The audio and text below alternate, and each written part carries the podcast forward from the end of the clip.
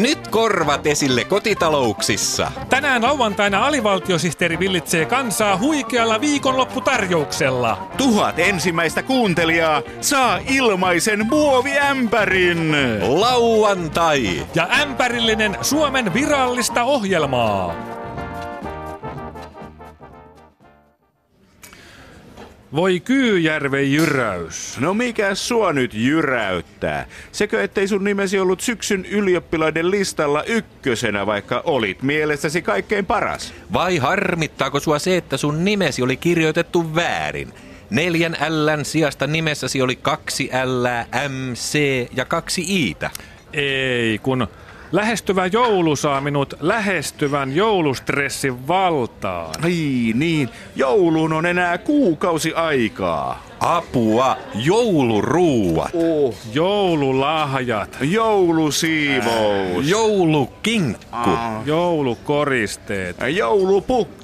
Joululaulut. jouluruuat. Hei, mä sanoin jo jouluruuat. Mutta jouluruokia on niin paljon, että sä et sanonut kaikkia. No mitä jouluruokia mukaan eka kerralla jäi mainitsematta? No ainakin rosolli, riisipuuro ja joulukalan ruodot. Hohoja, eihän kukaan nykyään tuollaisia syö. Ai ei vai? Kaikki syö nykyään italialaista, japanilaista ja irtokarkkia. Aha. Totta. Ei joulunakaan kukaan syö enää lanttulaatikkoa, vaan silloin tilataan pizzalaatikko. Eikä kukaan enää paista kinkkua, vaan tilaa kinkkupizzalaatikon. No niin, onhan laatikkoruuat sitten vielä voimissaan joulupöydässä. Näin on. Oikein tässä tulee vesi kielelle, kun ajattelinkin imellettyä pizzalaatikkoa, joka on hautunut uunissa yön yli. Mm. Näin on. Ja koska joulu on suuri perhejuhla, niin kyllähän perinteitä pitää kunnioittaa perhepizzalaatikolla. Niin, tosiaan, perheetkään ei ole niin kuin ennen. Niin onkohan olemassa uusi perhepizzoja? No huh, sehän voisi olla aika iso pizza. Näin on, näin on. Kyllä. Uusperhepizza on niin iso pizza, että sitä ei mahdu syömään yhden pöydän äärellä, joten pizza pitää isä puolittaa tai äiti puolittaa. Tällaista on nykyajan perhepizzaelämä. Juuri kaskin niin. Sellainenkin pitäisi olla kuin sateenkaari perhepizza. Punainen kaari voisi olla vaikka paprikaa. Joo, niin, totta, joo. kyllä, kyllä. Ja oranssiraita voisi olla persikkaa. Joo, aivan. Ja äh, keltainen on tietenkin maissi. Joo, joo, ja joo. sitten sateenkaariperhepizzassa pitää olla tietenkin vihreä. Joo, kyllä, kyllä. Hei, mitähän se vihreä voisi olla? Onkos Ville Niinistö vihreä? On. On se vihreä. Ja sininen raita voisi olla luonnollisesti sinihomejuustoa. Mm. Kyllä tuollainen sateenkaariperhepizza maistuisi konservatiiviselle heteronormatiiviselle perusperheellekin. Joo, tuommoinen pizza kuulostaa niin hyvältä, että sitä voisi alkaa myydä säilyke tölkissä Mm, vaikka totta. Rainbow-tuotemerkillä. Joo. No niin, nyt jouluruoka-asia on paketissa. Sehän kävi helposti. Kyllä, mutta vielä pitäisi saada joulun lahja-asiat pakettiin. Mm-mm. Meidän mukuloille pitäisi varmaan ostaa uusi pulkka. Oho. No niin, lahjaongelmasi on ratkaistu. Laita pulkka pakettiin. Niin pakettiasia on pulkassa.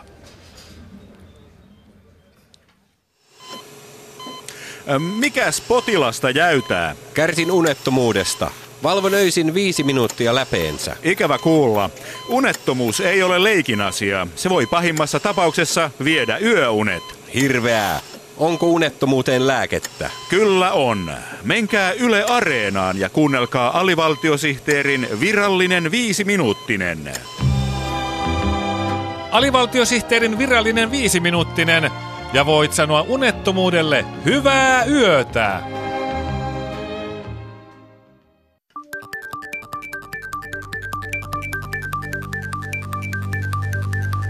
Mene ja tiede.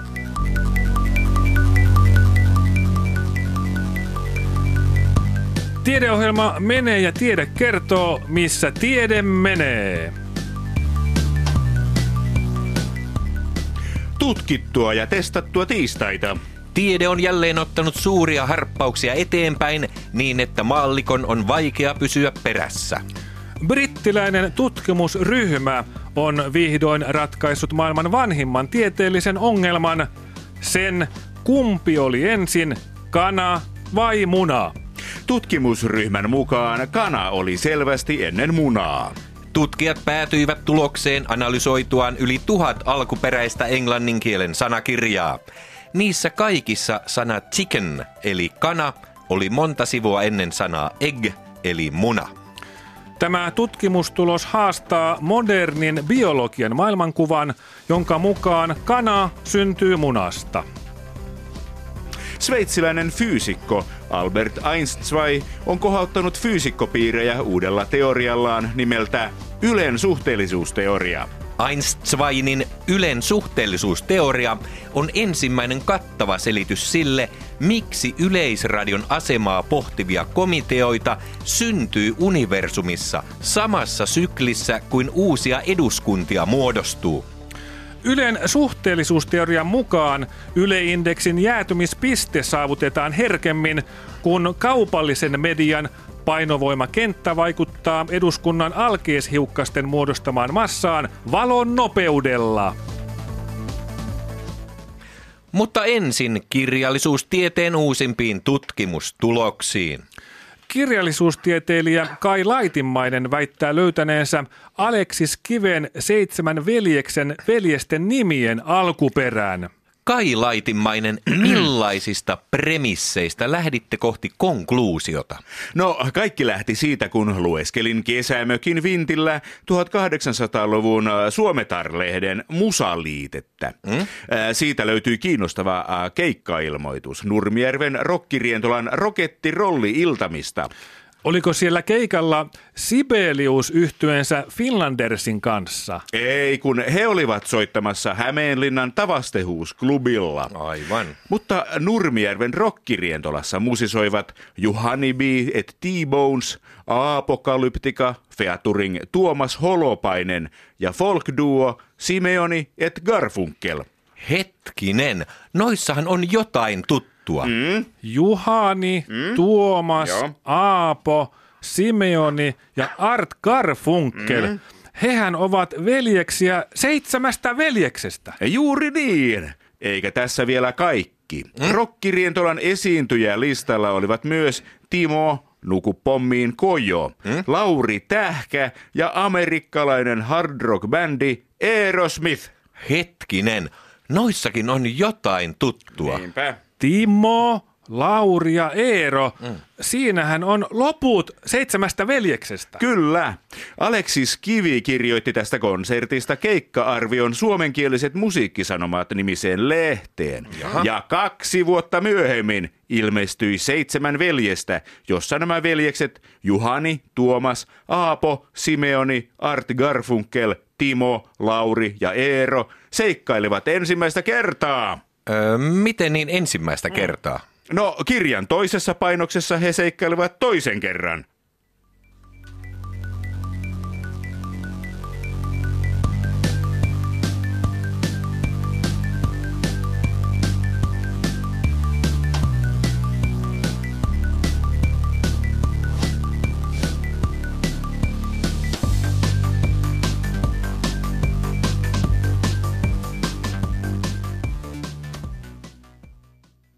Ja seuraavaksi tänään keskipäivällä lähetyksessä päivitämme kiihkeitä piirteitä saanutta postilakon tilannetta. Auto- ja kuljetusalan työntekijäliitto AKT on ilmoittanut aloittavansa tukitoimet Etelä-Suomen satamissa ensi maanantaina. Myös ilmailualan unioni IAU on kertonut osallistuvansa ensi viikolla tukitoimiin. Merkitseekö tämä sitä, että myös Jobin postin jakaminen vaikeutuu? Kyllä se merkitsee. Se tarkoittaa myös sitä, että Jobin eli työn tekeminen hankaloituu, kun yhä useammat ovat lakossa. Mutta nämä ovat vasta alkusoittoa, sillä saimme juuri yllättävän tiedon Pohjois-Suomesta. Siirrämme lähetyksen Lappiin. Täällä toimittaja Taisto Tukiainen Korvatunturi. Joulupukki ilmoitti juuri, että hän aikoo tukea postin työntekijöiden lakkoa. Herra Joulupukki, mm. miten päädyitte tällaiseen ennen kuulumattomaan ratkaisuun? Hou, hou, hou. Minähän olen aina aiemmin pysynyt erossa työmarkkinapolitiikasta. Se johtuu pitkälti siitä, että minulla on hyvä työsopimus, joka on ollut sama yli 700 vuotta. Jaha. Minulla on yksi työpäivä vuodessa ja 364 vapaa päivää. Siihen sisältyy pekkaspäivät, koulutusvapaat, kesälomat, talvilomat ja hiihtolomat. Ä, mutta nyt te, herra joulupukki, aiotte siis tukea postin työntekijöiden lakkoa. Kyllä, kyllä. Poroni Petteri huomautti minulle, että lahjojen jakaminen maailman lapsille on ihan samaa työtä, jota postikin tekee. Ja koska minä olen kaikkien maailman ihmisten paras ystävä, enkä halua loukata ketään, päätin ilmoittaa ryhtyväni tukilakkoon joulukuun 24. päivä, enkä jaa kenellekään joululahjoja koko maailmassa. Mutta kun te juuri itse sanoitte, että teette postin kanssa päällekkäistä työtä, niin eikö ole vaara, että jatkossa posti tai joku muu jakelufirma hoitaa teidän työnne halvemmalla ja teistä tulee tarpeeton? Öö, tuota en ajatellutkaan. Minähän joudun jäämään varhaiseläkkeelle 763-vuotiaana. Mutta toisaalta, sittenhän minä voin vihdoinkin toteuttaa unelmani ja matkustella ympäri maailmaa. Näin siis joulupukki korvatunturilta. Nyt studioon ovat saapuneet postin työtaistelun osapuolet, posti- ja logistiikka-alan unionin PAUN puheenjohtaja Heidi Nieminen ja palvelualojen työnantajaliitto Paltan varatoimitusjohtaja Tuomas Aarto. Heidi Nieminen, mikä nyt on tilanne? Tilanne on yhä vaikea. Luonnehtisin sitä viikon virallisella palindromilla. Ellu, teen eettisen esitteen Eetulle. Jaha, vai niin? Haluaisin vielä toistaa näkemykseni takaperin. Ellu, teen eettisen esitteen Eetulle. Jaha. Eh, Tuomas Aarto, mm. miten te vastaisitte tähän palindromiin? Täytyy myöntää, että viikon toinen virallinen palindromi on aika kaukana työntekijäpuolen näkemyksestä. Anita, pese se patina. No, kyllä. Ja jotta työntekijäpuoli ymmärtää, että olemme tosissamme, lausun palindromin myös takaperin. Anita, pese se patina. Työpäiväni ovat niin kiireisiä, että minulla ei ole viittä minuuttia aikaa kuunnella alivaltiosihteeriohjelmaa. Mutta huomenna aion pitää viiden minuutin vuosilomani ja mennä koko loman ajaksi Yle Areenaan nauttimaan alivaltiosihteerin virallisesta viisiminuuttisesta. Yle Areena ja alivaltiosihteeri. Äkkilähtöjä viidestä minuutista ylöspäin.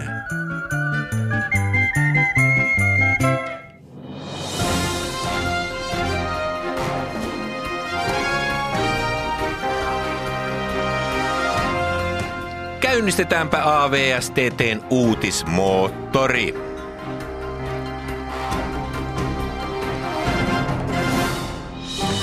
Tänään aiheitamme ovat muun muassa Avaruudesta löytyi hevosen näköinen olio.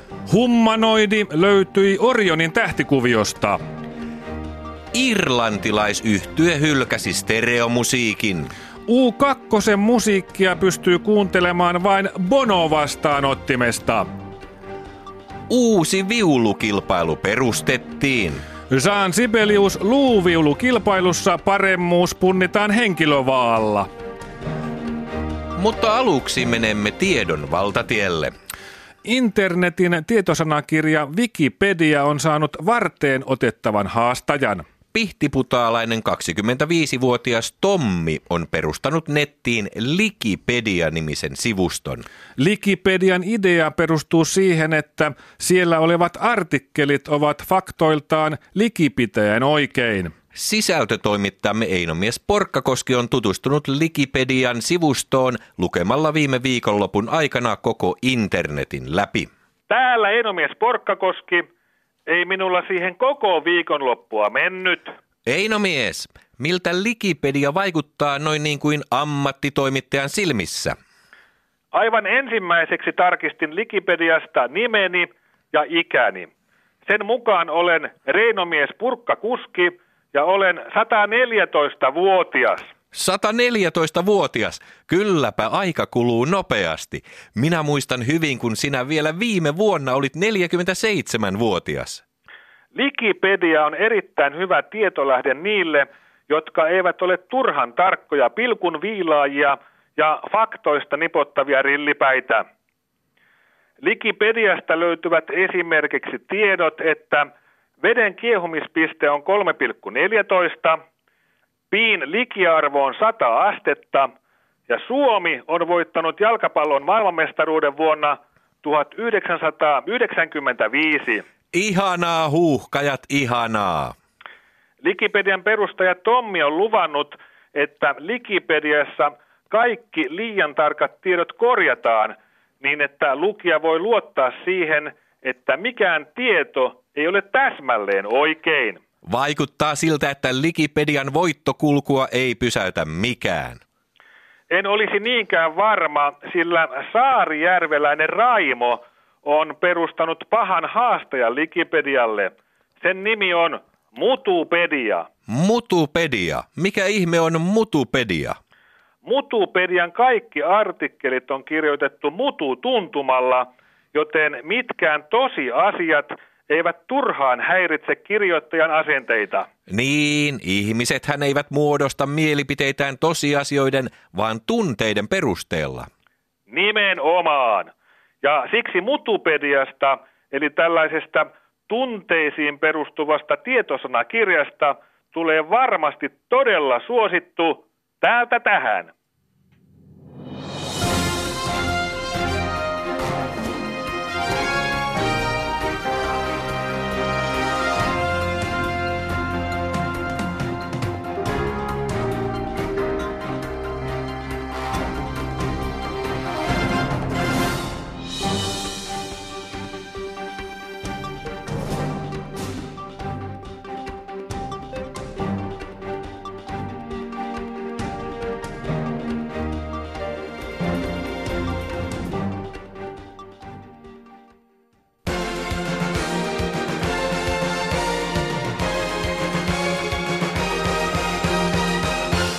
Urheiluohjelma Sporttispertti.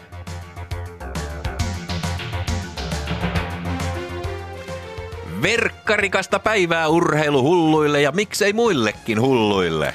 Ennen kuin menemme seuraamaan Kuusamon rukalle mäkihypyn maailmankapin toista osakilpailua, niin otetaan yksi koripallouutinen. Otetaan, otetaan. Euroopan koripalloliitto Eurokorpalli on tehnyt kyselytutkimuksen koripalloilijoiden suosikkikirjoista ja lehdistä.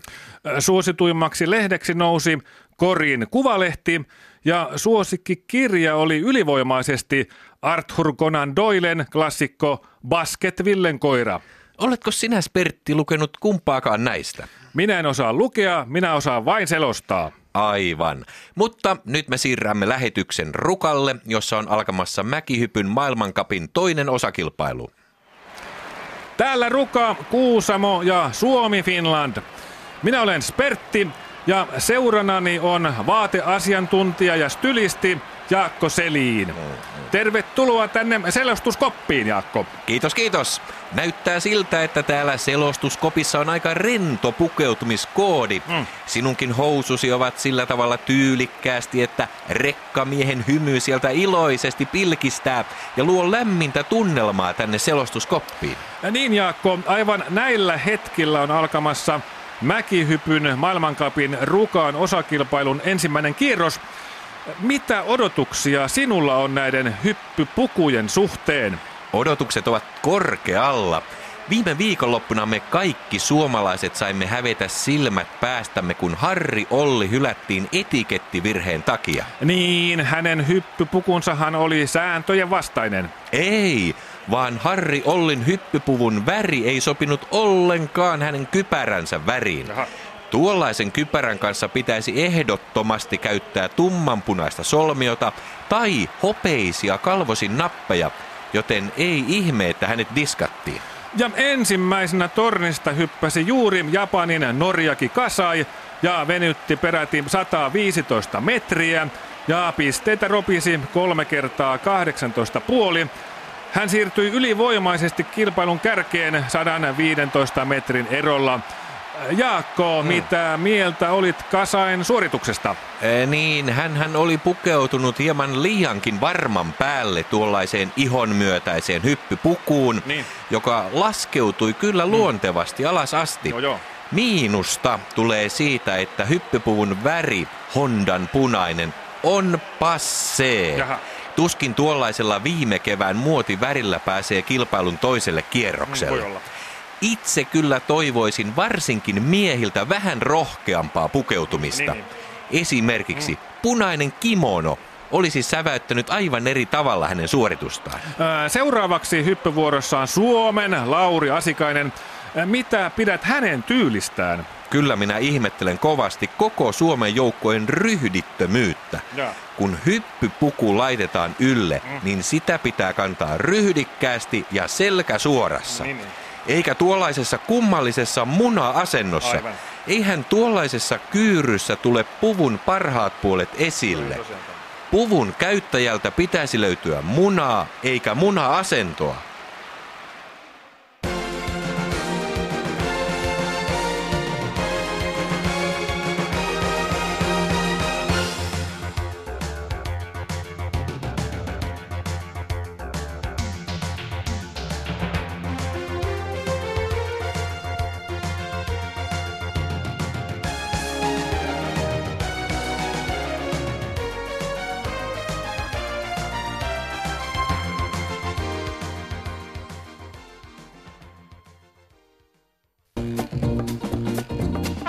Huomio, huomio! Huomio, huomio! Huomio, huomio! Hyvät kuulijat, tämä on kuulutus, jossa sanotaan huomio, huomio. Jos kuulette kuulutuksen, jossa sanotaan huomio, huomio, niin älkää kiinnittäkö siihen huomiota. Kyseessä on vain kuulutus, jossa sanotaan huomio, huomio.